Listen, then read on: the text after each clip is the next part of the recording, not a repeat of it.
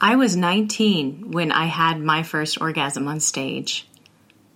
Now, I know what you're probably thinking at this point. You're thinking, um, what, what am I listening to? but it's not what you think.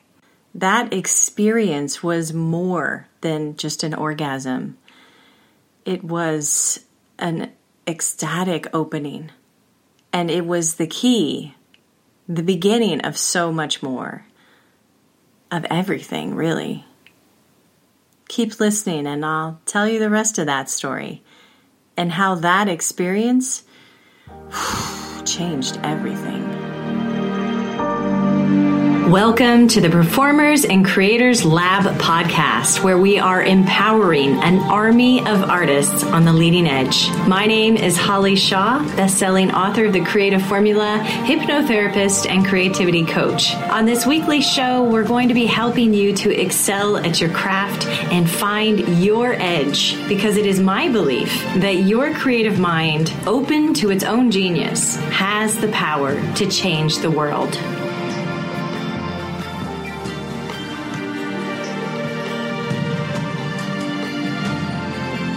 Are listening to episode one Perform Like a Shaman.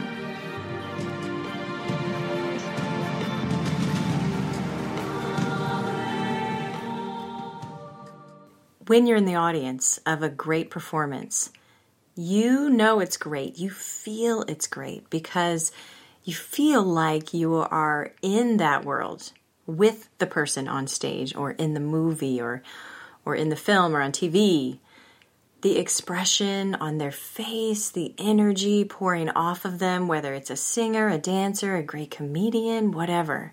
You're pulled into that world right there with them, totally entranced. You're inside their magic bubble, so to speak.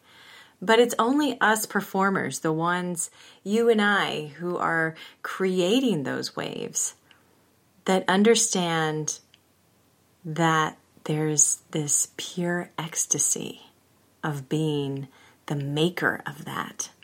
That feeling of being completely taken over by something bigger than you. And that thing is what keeps us coming back, back to the music, back to the movement, back to our art again and again. And I don't care who you are or what you believe. I feel like that feeling, that thing, is palpably magical. And our role as artists in this magic is one I think we need to reclaim. It's sacred, and I would argue it's shamanic. Being at the helm of something that's so pleasurable, it's almost orgasmic. I was 19 when I had my first orgasm on stage. I was dancing with the live band Salam. So before the performance, the drummer and I had worked out a drum solo in the middle of the piece. But for some reason, when we got to that part in the performance, instead of playing what we had rehearsed, he played something else entirely. Go figure. Drummers. and with the crack of his drum, it was like a lightning bolt shot through my body. And in that moment of that unexpected space, I knew that I had a choice. It was split second, but I had a choice. I could either choke up and freeze, or I could ride the wave of this new thing unfolding. And I chose to ride that wave. And when I did, I felt these waves of pleasure that were just started rolling throughout my entire body. My face was hot and flushed with rapture, and it felt like my arms extended to the back of the room. You know, like my arms, like my whole being extended beyond the room and reached out to the edges of the universe. It was an intensely pleasurable, pure, ecstatic, full body orgasm like I'd never experienced before. Now, I'm not the only one that experiences this. as a coach to performing artists, I've heard, you know, some version of this story before. The mu- musician who feels like a conduit to something greater moving through them when they play, or the dancer that feels the audience jump right when they do because they feel so connected to the audience on a visceral level. And then there are actors that go into trance when they do work that is so deep. It's almost like they they don't even realize what transpired because they're not even watching what they're doing anymore. They just become the character. Mickey Hart, he's the drummer for the Grateful Dead. He wrote a whole book about experiences like this. It's called Drumming at the Edge of Magic. And it had a really big impact on me when I first read it. He spent decades studying the traditions of drums from all around the world in an exploration of that ecstasy, that magic. Now, there are many religions and practices that consider this a sort of communion with God. Sufis call this jezba. In yoga, it's called samadhi. In Buddhism, there are eight different states of trance.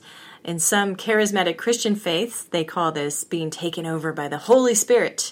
Um, in flamenco, this is uh, flamenco music and dance, this is referred to as duende. But for the most part, as actors, musicians, dancers, performers, we don't really have words for this.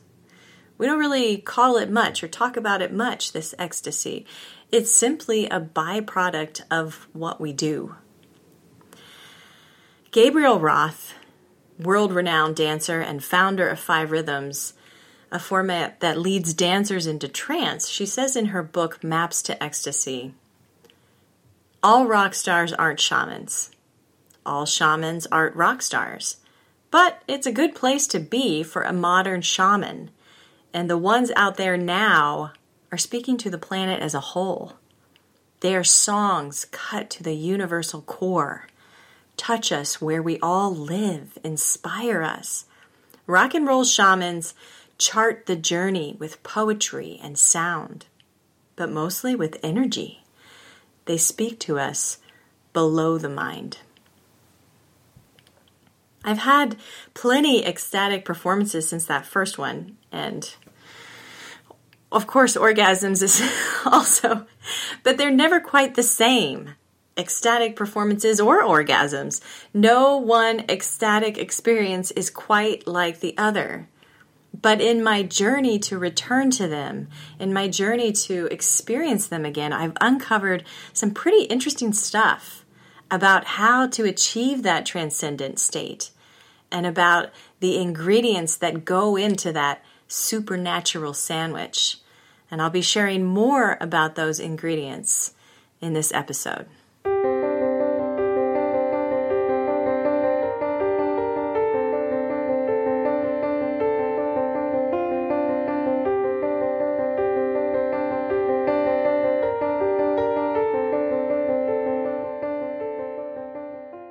Nowadays, I find trance states fairly regularly and easily.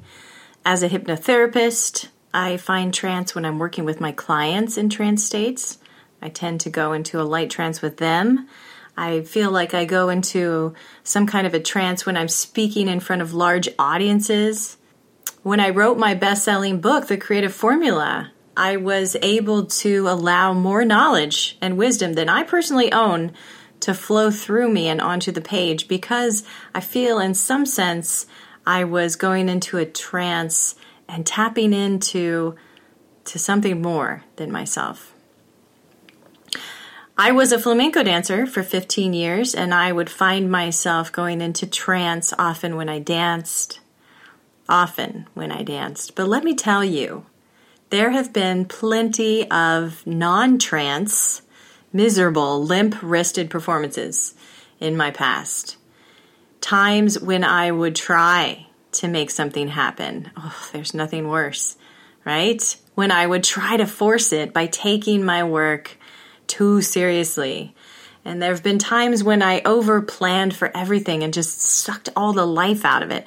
And other times that I under rehearsed and under planned and then faltered when I wasn't magically and brilliantly in the moment. There's nothing worse than standing on stage, your upper lip sweating, waiting for the genius to show up, and feeling the audience shift in their seats and inwardly groan. It has taken me years to refine that balance between preparation and spontaneity, but it's been worth it. Not because I'm such a master at it now. You know, I expect this thing to take a lifetime, but that's thrilling to me. I don't want all the answers all the time. No, no, no, no. It's worth it because on the way through all of that, I've discovered something way deeper and way better about myself than simply how to perform well or how to prepare. I learned that there is this powerful energy that is longing to play with us. I remember seeing Tori Amos perform for the first time. Tori Amos, the musician, the singer songwriter, the, the woman with the piano. I was 16 and I asked my sister, in the concert while I was watching. I said, How old is she? Talking about Tori. And she says, Oh, I don't know, like 30, 35.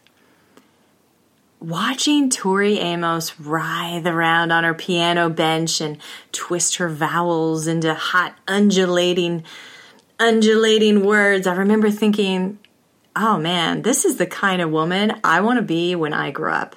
She was magnetic she was confident and powerful and so sensual, so unabashedly sensual. And looking back now, I can see that also she was totally channeling. Now, in case you don't know, channeling is the communication with a spirit of the living or dead. It's the practice of allowing that spirit to speak through you, either through writing, words, song, movement, thought flow. Abraham Hicks is a really well known spiritual teacher, uh, channeled through Esther Hicks. And Abraham has said that channeling is actually a natural process done by many people more often than we might think. So it's not as crazy or wacky as it sounds. And there are just certain people that allow it a little more than others, that allow more of that channel to open than others. Now, there's this fabulous video of Tori Amos on YouTube from over 20 years ago. And she describes the sensation of being at the center of all that energy, being a channel. I've never experienced such an amazing sky or an amazing ocean like the feeling of when the sound is coming through and I don't know where it's going and it's totally aligned. It's just right. You know, there's this little silver string that's running off this planet somewhere else, coming down, and it comes down to the little red head, and it's going right through here and right through there, and into the ground. And it goes way in and then it goes through the earth and somewhere else and there's this cord running and I just happen to it's like lightning. And you just happen to get struck by lightning and yet you're still singing and dancing. Tori was able to let those stories come through her through song. And she said in many interviews that rarely is a song or rarely is a story in the song about her. She's been able to hook in to those different frequencies and let them shine through her work. As artists and performers, we are like lightning rods to this powerful energy. Something about what we're able to do when we're being creative in the moment allows us to hook up with it. So we become conduits, transmitters at the service of whatever vibrational frequency we choose to seek out and allow to express through us. If energy is butter, then we are its knife spreading its deliciousness around. And if the world is an adventure, then in many ways, we're the wacky tour guide with the funny hat. And if humanity is evolving, which I hope it is, then we are we are the creative pioneers willing to take those roads less traveled and dip our toes into the, the weird looking sand traps of emotional territory. If spirit is the electricity, then we're the lamps beaming the light out into the dark corners.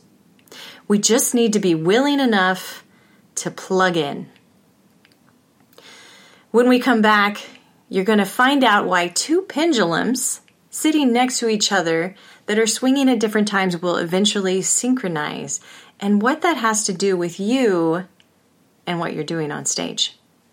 If you love listening to the Performers and Creators Lab podcast, then you should subscribe on your iTunes app. Subscribing is free, and you do it simply by the click of a button. And it means that new episodes show up in your playlist and you never miss one. Also, while you're there, please rate and review the podcast on iTunes.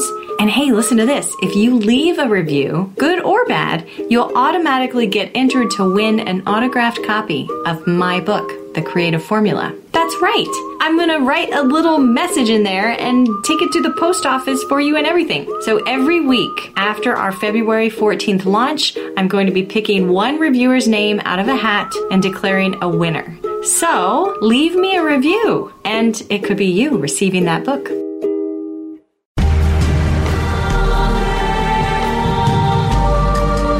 Listening to the Performers and Creators Lab podcast with me, Holly Shaw. Call and leave a comment at 415 870 7064. Again, that's 415 870 7064. Or you can find out more about us on the web at performersandcreatorslab.com. Let's talk about entrainment. Entrainment is referring to a natural phenomenon in which one entity resonates with another in synchronicity in response to its dominant frequency of vibration. You want to know an interesting fact from a hypnotherapist? So here's the thing trance states will tend to be matched by those around you. So if you're in trance and there's other people around you paying attention to you, they will tend to match your trance. And I know this because every time I put a client into trance, I tend to go into a light trance myself. It's like a side bonus. I allow this, I allow myself to go there because I know that if I go, then they also will follow. And I also allow the trance because sometimes I can feel their willingness and focus, and they're actually pulling me into trance.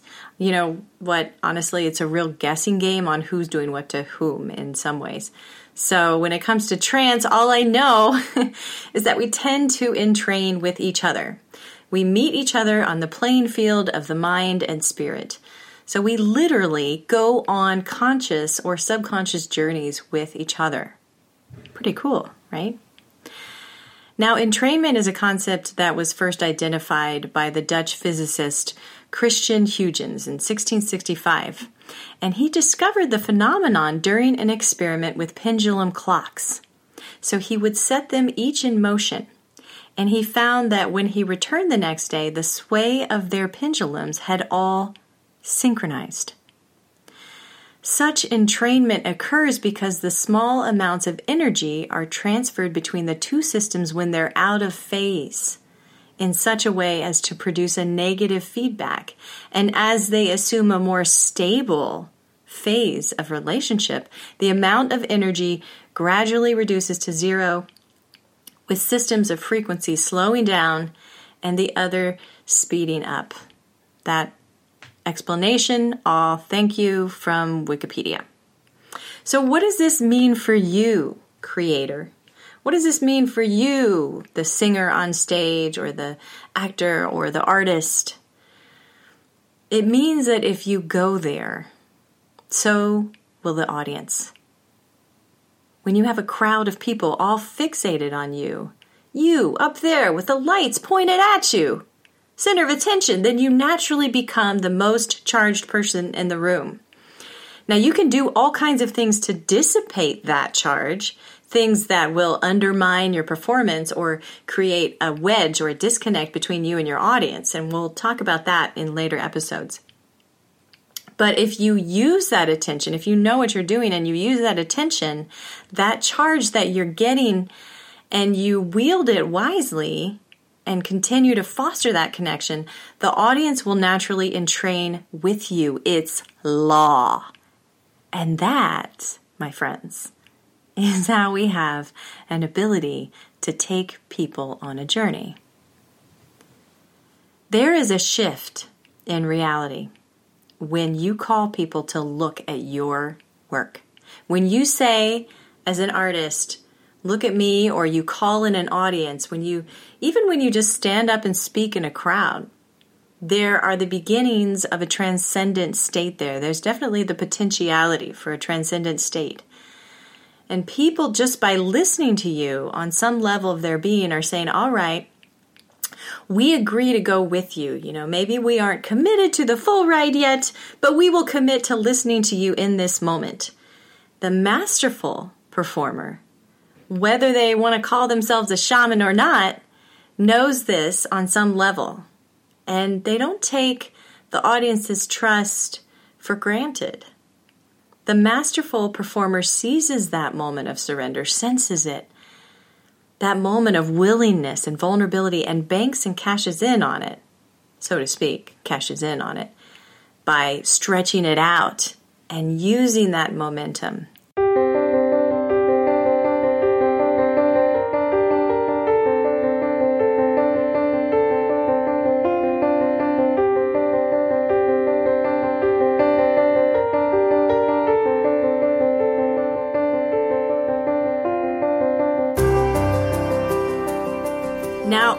is potent stuff, which is why it can devour you.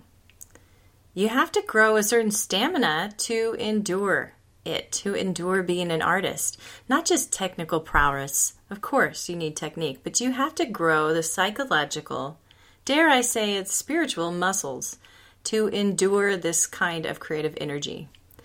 You know, I remember when I was in college and I was doing acid and shrooms with my friends probably a little too much.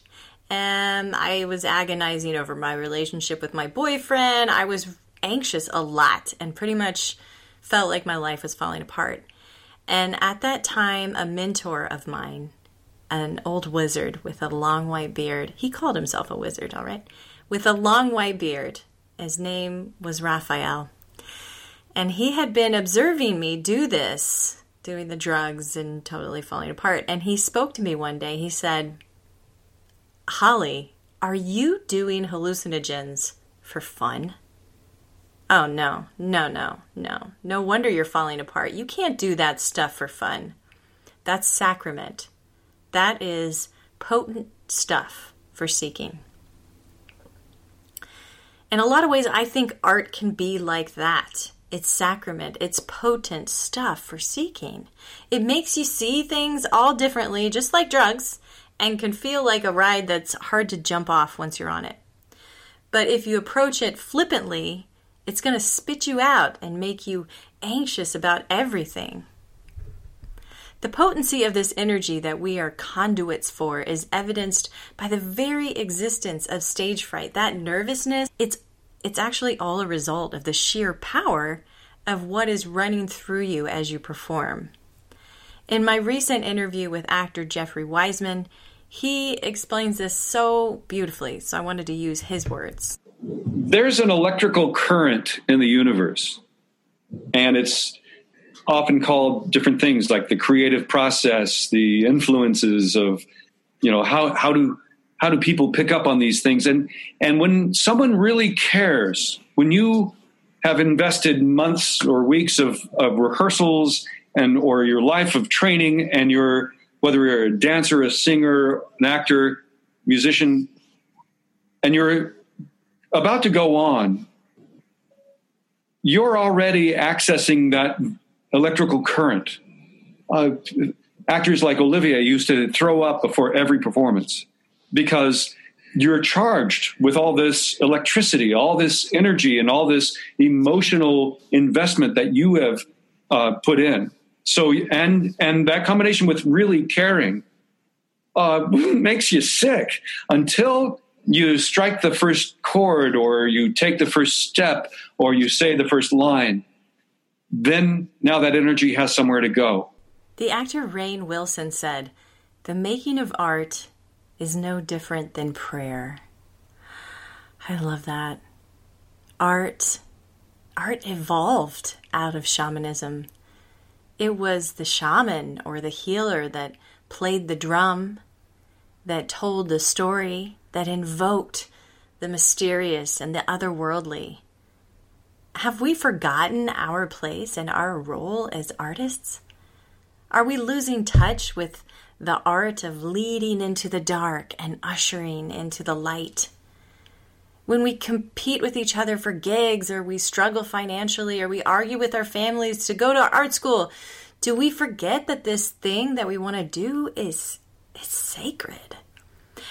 When we consume movies and music videos and a show, or we go dancing in a club, have we forgotten that this is potent stuff for seeking?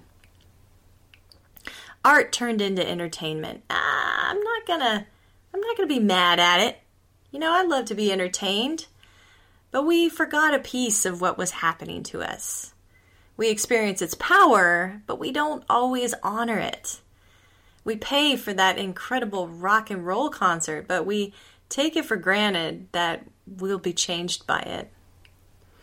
Over time, art has moved from the sacred to the profane, from an experience that we shared and respected and even held with reverence to one that we've commodified and objectified and packaged and sold and streamed and dispersed and traded like Bitcoin to the far reaches of the world. Do we try to return to something long ago, to the way things were? No, I don't think so. I mean, it's not my opinion to ever try to go back, but rather, how about we just build upon where we are? how can we use the infrastructure, the technology, the momentum of what we have, which is pretty incredible, being able to sell your music online, being able to be an independent artist, promote yourself on social media. That's pretty freaking amazing. So how can we use the infrastructure, the technology, the momentum of, of everything that's already been built in order to empower ourselves? I don't have the answers. I don't have all the answers. But I think it's important to ask the question.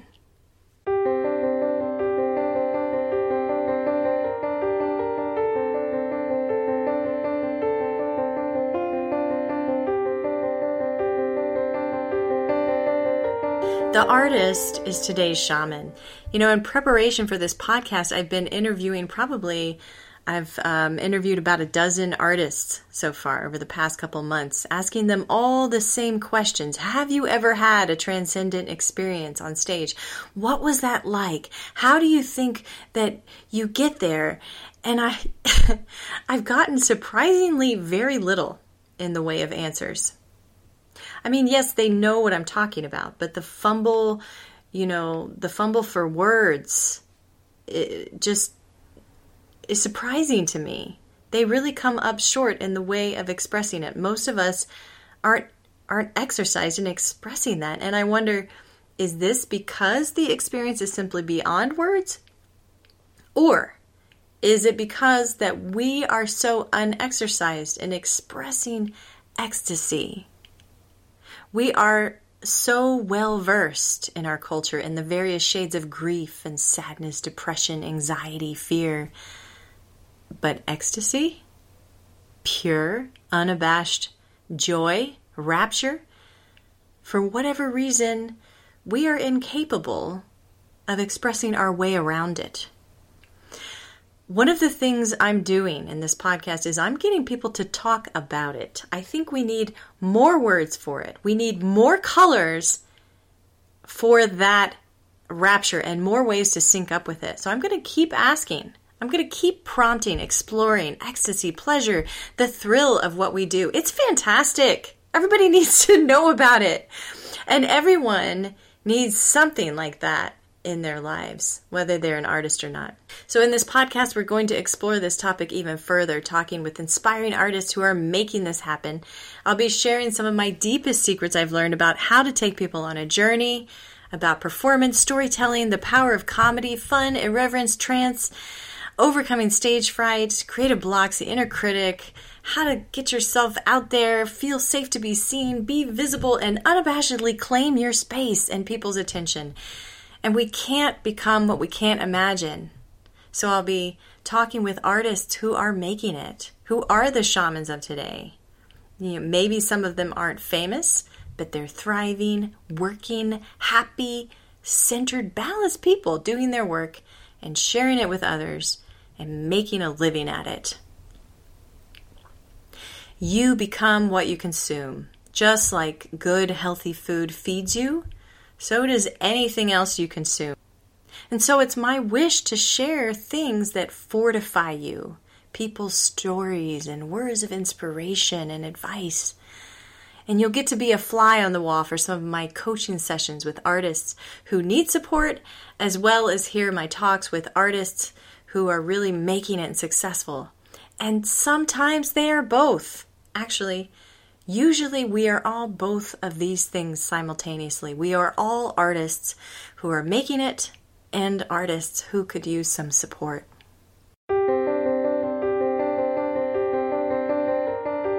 You are crazy powerful. Do you know that? Do you know how powerful you are? You have the power to change someone's emotional state.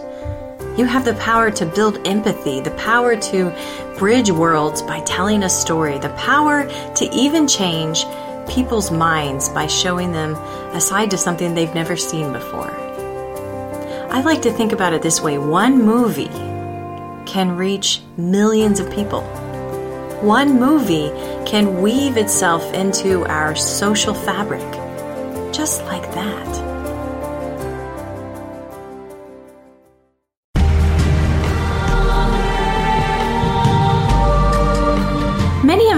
Topics and ideas for these episodes come directly from your posts and your comments in the Performers and Creators Lab community Facebook group. So be sure to find us and join us there. You can share what you're working on, you can meet some of the guests on the show, and get support from me and the other members of the group. Show ideas also come from my amazing team of creative think tankers Melanie Myers, Erica Milligan, and Hannah Romanowski. And a big thank you to my producers Q Fortier and executive producer Robert Cholino and Voice America Network. And thank you for listening to the Performers and Creators Lab podcast. And be sure to subscribe so that you can look forward to a new episode every week. My name is Holly Shaw.